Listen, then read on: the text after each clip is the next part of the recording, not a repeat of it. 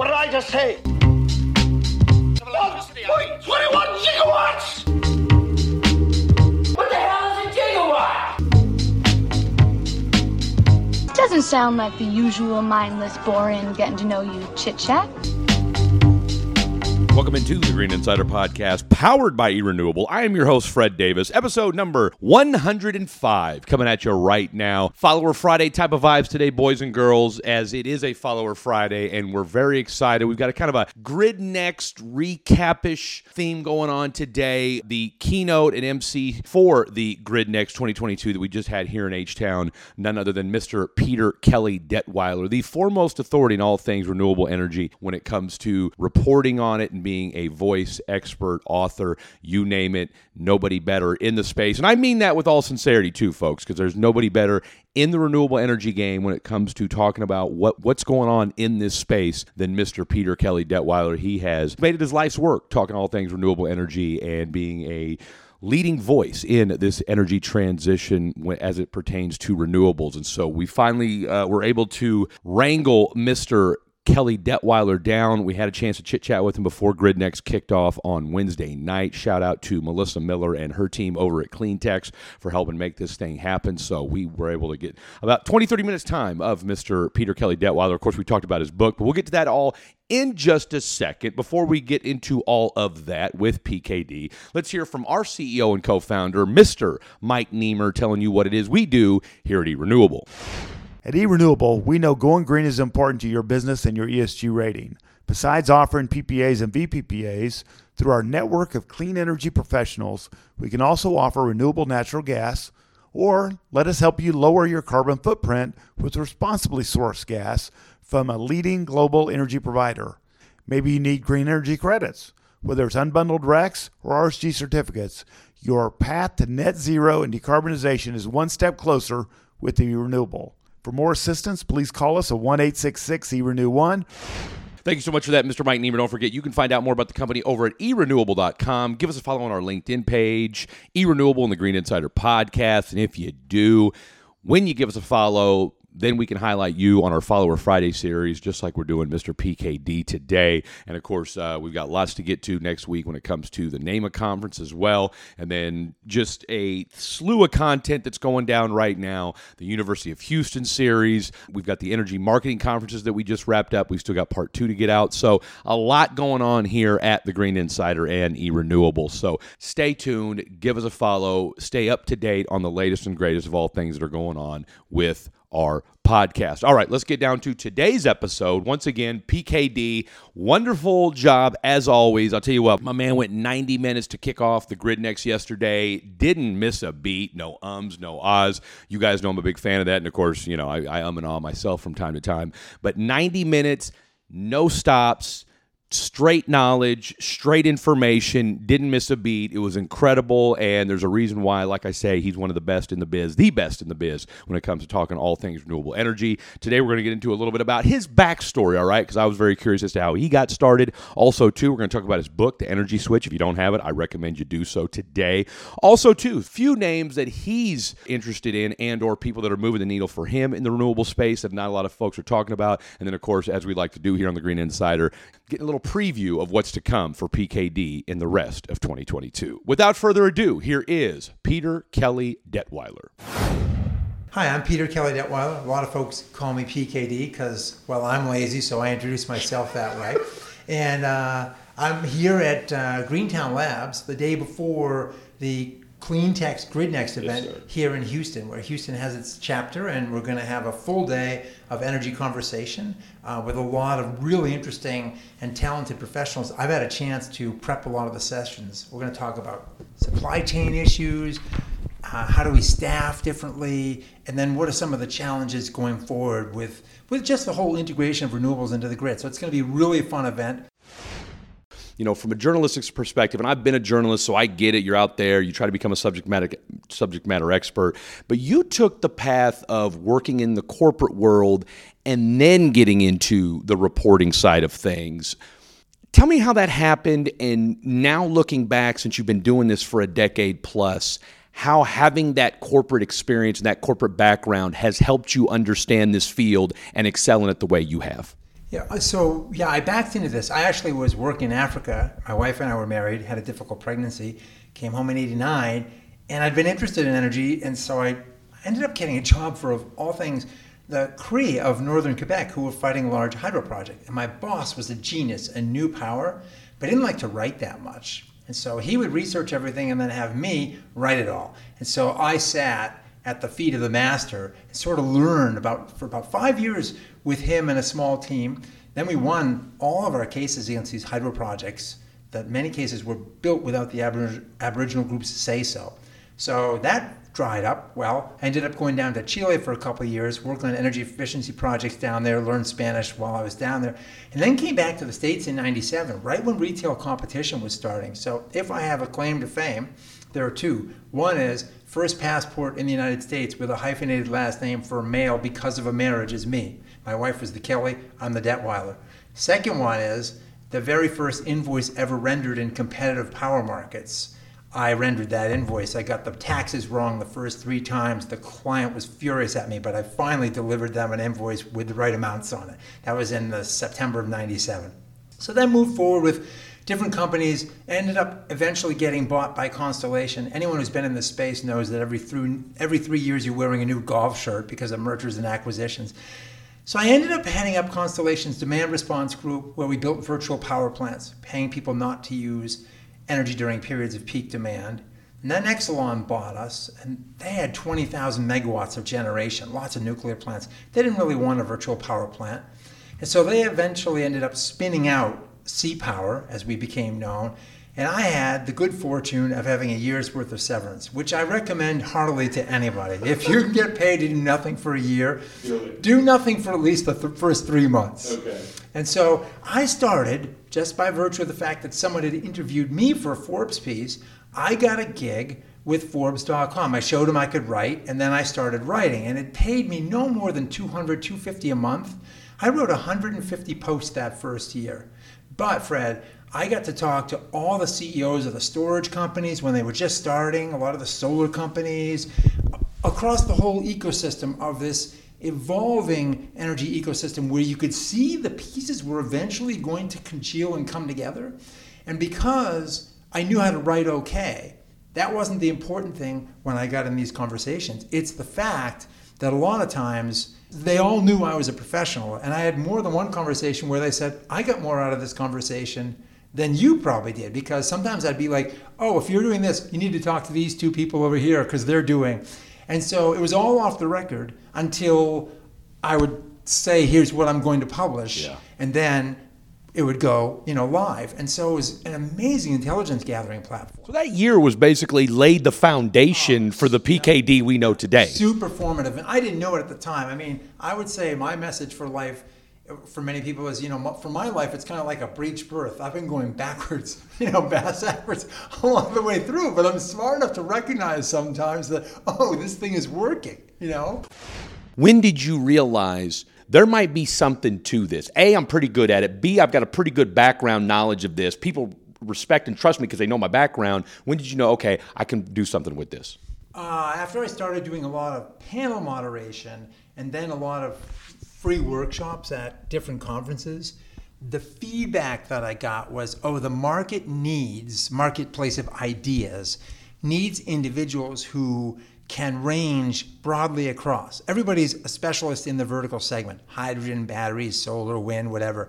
There are not that many people that understand if I look at this loom and I pull on the yellow yarn, how come the blue one moves?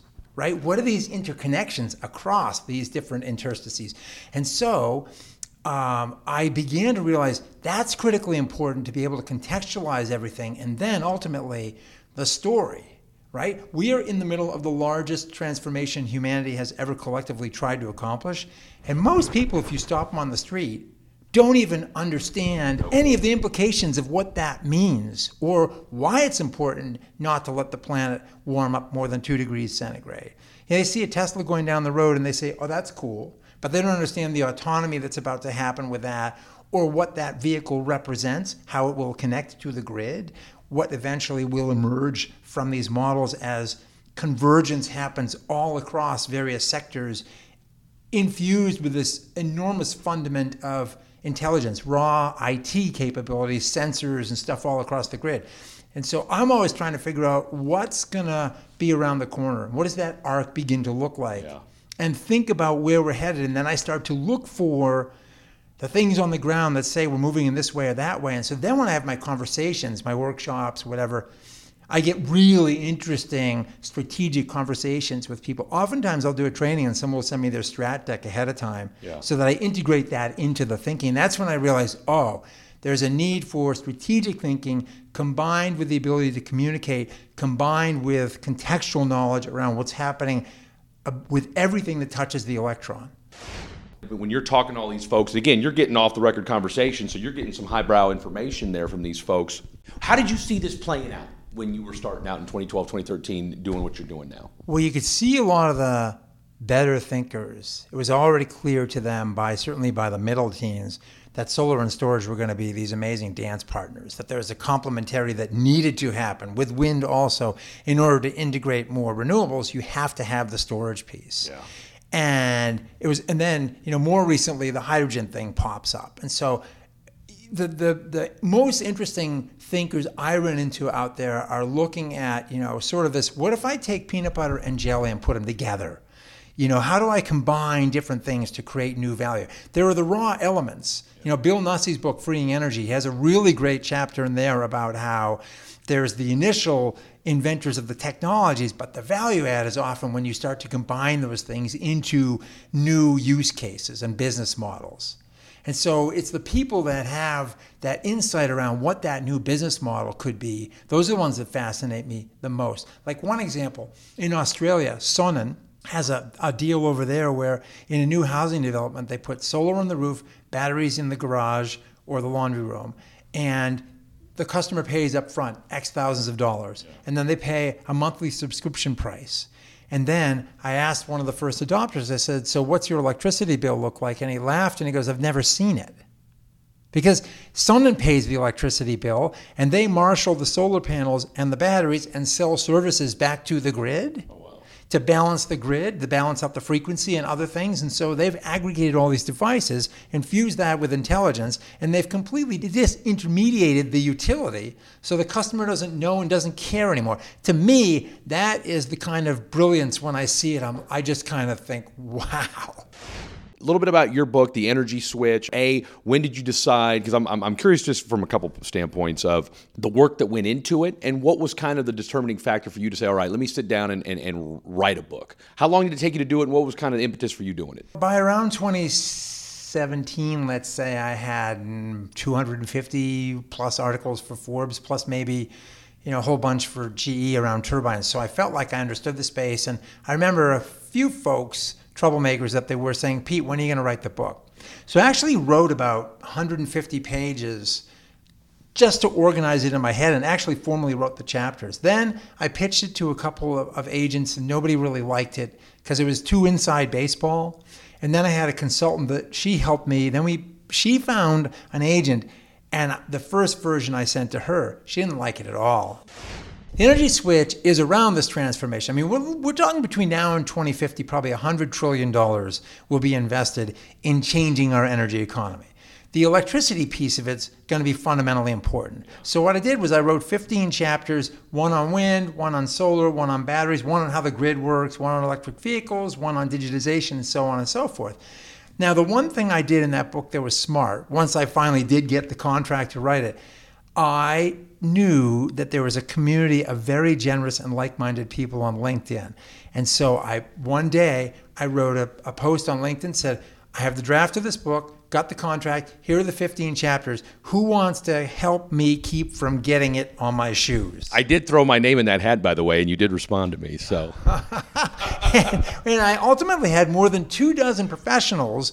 At one point, I had coming back at me, Fred, you know, a three red line version of the offshore wind chapter. You know, and then the challenge was, well, how do I take, how do I honor everybody's edits, and how do I integrate them so they all make sense Yeah. at the end? You know, so the whole book itself. what made you decide to do Yeah. that, by the way? Oh, to write the whole book? No, no, no, no. Oh. To, to you know, basically crowdfund or crowdsource your uh, your editing. That's a brilliant idea. You know, it was this thing where when I posted on LinkedIn that I got the contract, I usually, when I put my videos out there, I do a weekly five minute video, I get maybe 500 to 1,000 views. This thing had 27,000 views within a, a day or two. So I thought, oh, there's something there, right? And, and then I, would talk a little bit sometimes on LinkedIn about chapters I was writing. The hard part was the technical part. The easy part was visiting the people and telling the story. Absolutely.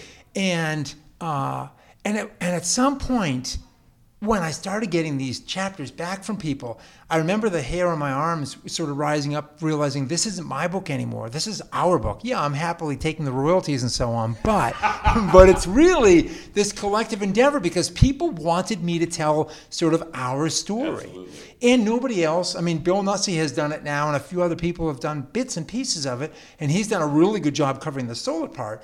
But at that point, no one had yet quite tried to do something like that. What did folks in the industry think of your book, and what did the average Tom, Dick, or Hank think of the book?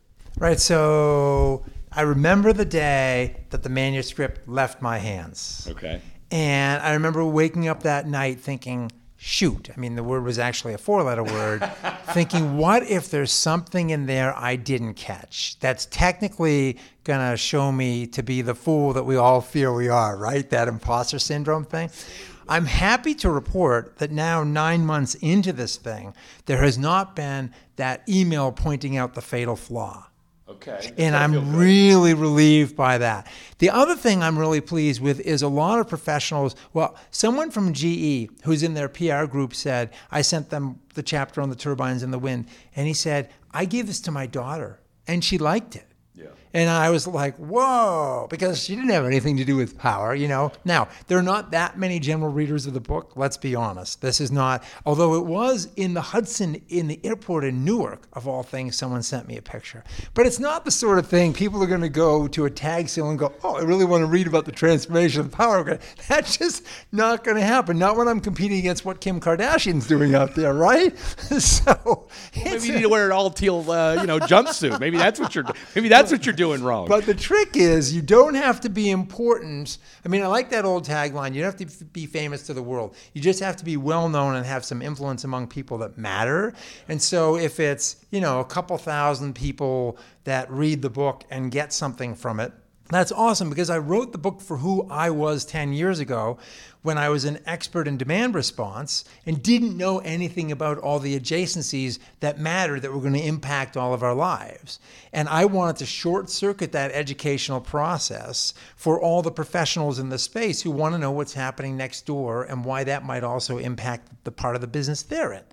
what did you learn from writing this book? Oh, I learned so many things um, because it's like when we learn stuff by ad hocing our way through life experientially. We don't learn things the same way that we do when someone builds a curriculum for us, when they where they're curating our experience. And so what I found was I knew a lot about a fair amount of different things, but I kept on encountering my frontiers of ignorance in places that I was surprised that, oh, I didn't know I didn't know that, or oh, that's more important than I thought it was. And so the, the thing about that is you I am I'm sometimes inordinately proud, but other times I also recognize that I need to approach life with humility because the more you learn, the more you find out, oh, there's so much stuff I don't know that's still relevant in this space. And so I'm always, I actually try and find where are my frontiers of ignorance and try and push them out. And I often take my consulting assignments. If it's something I've already done, I'm not interested. If it's something that forces me into some discomfort, maybe I know 20 or 30% of it, and the other 70 I have to learn and append to what I know. That's cool for me. Those are my most fun consulting assignments because then I turn around and take that knowledge and use it for writing and training and keynotes and everything else. there's so many different and, and and look like i told you before we started we could do a whole series on on pkd and what you're up to and just the different facets of of, of renewable energy what's the one aspect of, of of energy right now that has you most intrigued or most excited or more most perplexed Yeah, I think um, if you if you think about this in terms of a migration path, You can integrate, say, 30% renewables into a grid just by changing the way you operate your existing assets, especially your gas fleet. Then, if you infuse a whole bunch of lithium ion storage, you know, four hour duration stuff, you can get up to, say, 60% renewables in the grid. And places like Kauai are showing that already.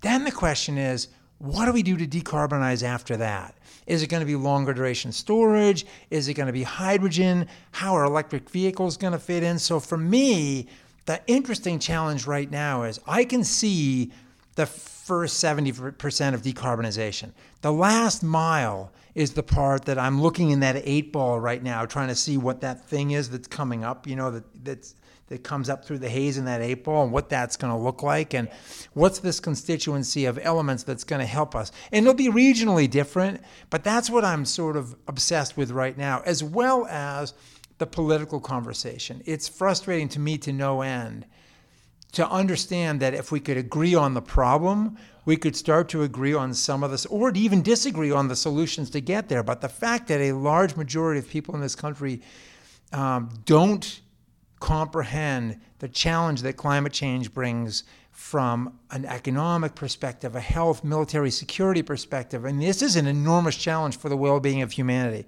And I have a certain level of obsession trying to figure out how can I help to clarify how big this task is and why we need to move forward. And that dovetails beautifully into a question I'm going to ask you now because I was, you know, at this energy marketing conference yesterday, Deb Merrill from EDF North America talked about getting people to care. All right. I spent this morning talking to uh, two young grad students at the University of Houston. Right, it's part of a series we're doing, uh, and and as I'm sure you know, talking to youngsters after talking to folks our age is a monumental difference, but in a good way, right? Because Yes, it, it, it yeah. does encourage you for the future. How do we get folks to care?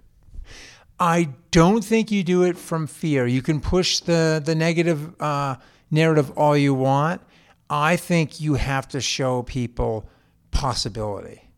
And and fortunately, and here's the great thing. I mean, today, every time we open up that tool chest and look at the array of technologies and business models, we open it up, it's shinier and more powerful than the last time we looked at it, right?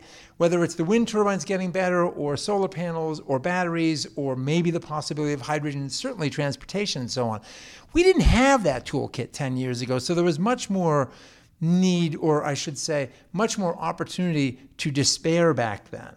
Now I think there's more room for hope. And at the end of the day, humanity needs to be motivated by a sense of possibility and abundance and hope. And so that's, I think, the critical piece where we pull people along. You can berate people and say you're stupid for not understanding this, and there are days, right? We all feel that way. But ultimately, if we can say, this is going to be better for all of us. And and on my best days, I know and I feel it on LinkedIn, and I certainly felt it with the book, joy. Yeah. Right? There is an abundance of joy out there, and even dare I say, love among many people in this space. Give me a name or two of folks that maybe you've heard, maybe you haven't heard, folks inside the industry, but who are some folks that are doing a tremendous job with the renewable push in the energy transition that aren't, in your mind, aren't getting talked about enough? I love what Mary Powell's doing. She's now heading up Sunrun and came from Green Mountain Power because she thinks about things from that sense of abundance. And I had a conversation with her in the book, and previously I'd interviewed her for Forbes, and I just was really sort of blown away by how she thinks about things and brings that sense of possibility to the game. Um, I'm very impressed with with Form Energy and that whole team over there with this Rust-based storage technology that could potentially give us 100 hours of storage that could really be a game changer. A lot of people are starting to pay attention and look at that. Um, Bill Gross from Idea Labs, who has Heliogen, which is concentrating solar, trying to create thermal from the sun for industrial processes. He's a fascinating individual to talk to because his mind is just infused with possibility and ideas. What if we do this? What if we do that? He also has Energy Vault, that company that raises and lowers 35 ton bricks made out of specially infused uh, polymers that go into dirt and cement and fly ash and stuff.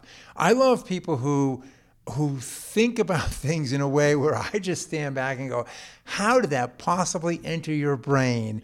And now you have been so captivated and you're so willing to push this concept that you'll risk your hours and your sweat and your and your wealth indeed to see these things through. Folks like that absolutely fascinate me and they make me aware of how small I am in comparison. But I can do what I can do, which is tell the story. What's on the horizon? Last part, two part question. One, what's on the horizon? What, what's on PKD's radar for the rest of 2022? And I know we talked a little bit about what technology has you, you know, excited. What are you most encouraged by in all the years you've been doing this? Okay, and like I said, you you've got the unique perspective of you've done it on the corporate side. Now you're doing it from the storytelling side, and you're kind of you know a boot on the ground, so to speak. You're still you know in those boardrooms talking to folks from the entry level to the C-suite. What are you most encouraged by? You know, I'm encouraged by the fact that I was listening to the radio driving in today, and the story was about oil and gas, but the commentator said, but now, last year, 10% of the energy supplied to the world was through renewables. Yeah. And that's not something we would have heard five or 10 years ago. And so, what I am encouraged by is the progress and, in fact, the accelerating rate of change. I think there's hope, and that I'm encouraged by. And I also think I was encouraged by the Super Bowl where there were six ads about electric vehicles. Yeah. Right? I Yeah, mean, the, the, the thing that's so fascinating is the average cat still doesn't know what's going on because they have their own lives to care about. And yet, the firmament around them is already shifting. And because there's a lot of thinkers and industrial players and governments and others who are conscious of what's happening and are trying to move the constituent elements to drive that change. And I'm encouraged by the depth of the conversation that is occurring, even as I'm sometimes discouraged by the shallowness of other pieces of it. But that's humanity. It always has been, it always will be. What's on uh, the rest of PKD's uh, to-do list and agenda for the rest of 2022? You know, I've got, uh, I am blessed to have this year visibility to actual work in ways I haven't had in the past. And so much of it is trainings right now and education. And so I'm working with one utility to educate all their um, customer focused reps that deal with large large customers and and explaining to them how all the pieces fit together. I just did a training the last two days with a communications company so that the whole team level sets their understanding. And and so I've been really encouraged by and, and excited about the opportunity to educate more people. Now what I'm trying to figure out for me is I now have the ability to reach thousands of people, maybe ten, tens of thousands in a year. I want the ability to help influence hundreds of thousands of people. I know that sounds like, oh, Pinky and the Brain take over the world. For me, it's about influence and changing.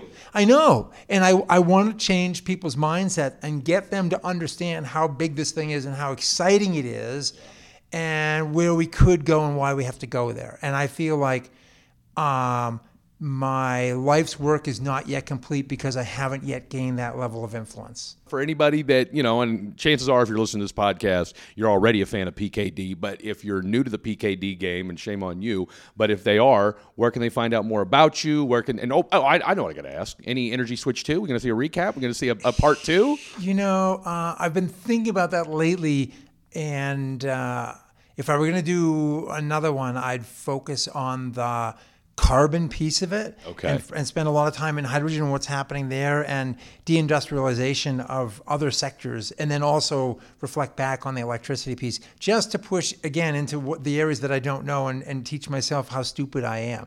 But that's on the back burner Yeah, right yeah. now. And then, but right, you know, and if you want to reach out to me, LinkedIn is the best place. I love the LinkedIn forum. I do this weekly video. It has this week's had I think eight stories.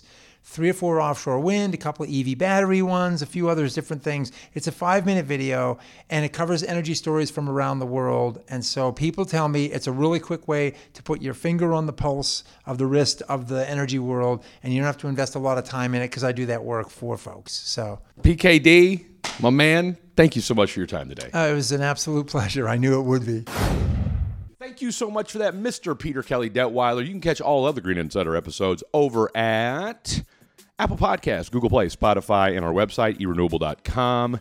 Give us a follow over there. You will be glad you did. And if you listen to us on Apple Podcasts, give us a five star rating. Why? Because as we like to say, you promise you learn more about renewable energy and the energy transition from listening to the podcast than you knew about it before you stopped by. Once again, the UH series continues next week. Shout out to Lotana. Shout out to Neha, Dr. Ramanan, Lauren Steffi, the entire U of H team. And of course, I'd be remiss if I didn't mention my girl, Afria Nasir, my co host for this series. We have had absolutely phenomenal feedback so far. And those two young folks have been even more incredible. And we've got six more for you to enjoy as well. So definitely stay tuned for that. We got the name of conference just around the way. We've got the grid next recap that we're going to throw down next week. And then, of course, part two of our energy marketing conference is going to go down in the next week or so as well. So, shout out as always to the Green Insider team. and Mike, Al, Roger, the e renewable team, everybody for all that you do, guest, audience. Without you, we couldn't do what we do. This has been the Green Insider Podcast, powered by e renewable. We make going green easier.